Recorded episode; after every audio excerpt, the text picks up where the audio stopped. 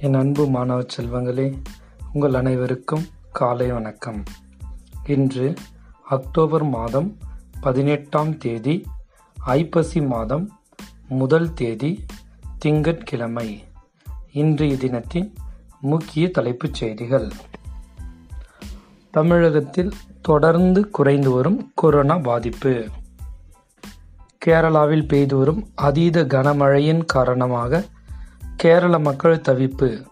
நூற்று ஐந்து நிவாரண முகாம்கள் அமைத்து அவர்களை பாதுகாக்கப்படுகின்றன என்று முதலமைச்சர் பினராயி விஜயன் அறிவிப்பு.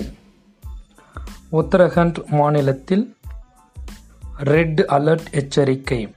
டேராடூனில் தொடர்ந்து ஐந்து நாட்கள் பள்ளிகளுக்கு விடுமுறை. தமிழகத்தின் பல பகுதிகளில் கொட்டி தீர்க்கும் கனமழை. தமிழகம் முழுவதும் உள்ள சுற்றுலா கழக விடுதிகள் மேம்படுத்தப்படும். சுற்றுலாத்துறை அமைச்சர் மதிவேந்தன் பேட்டி.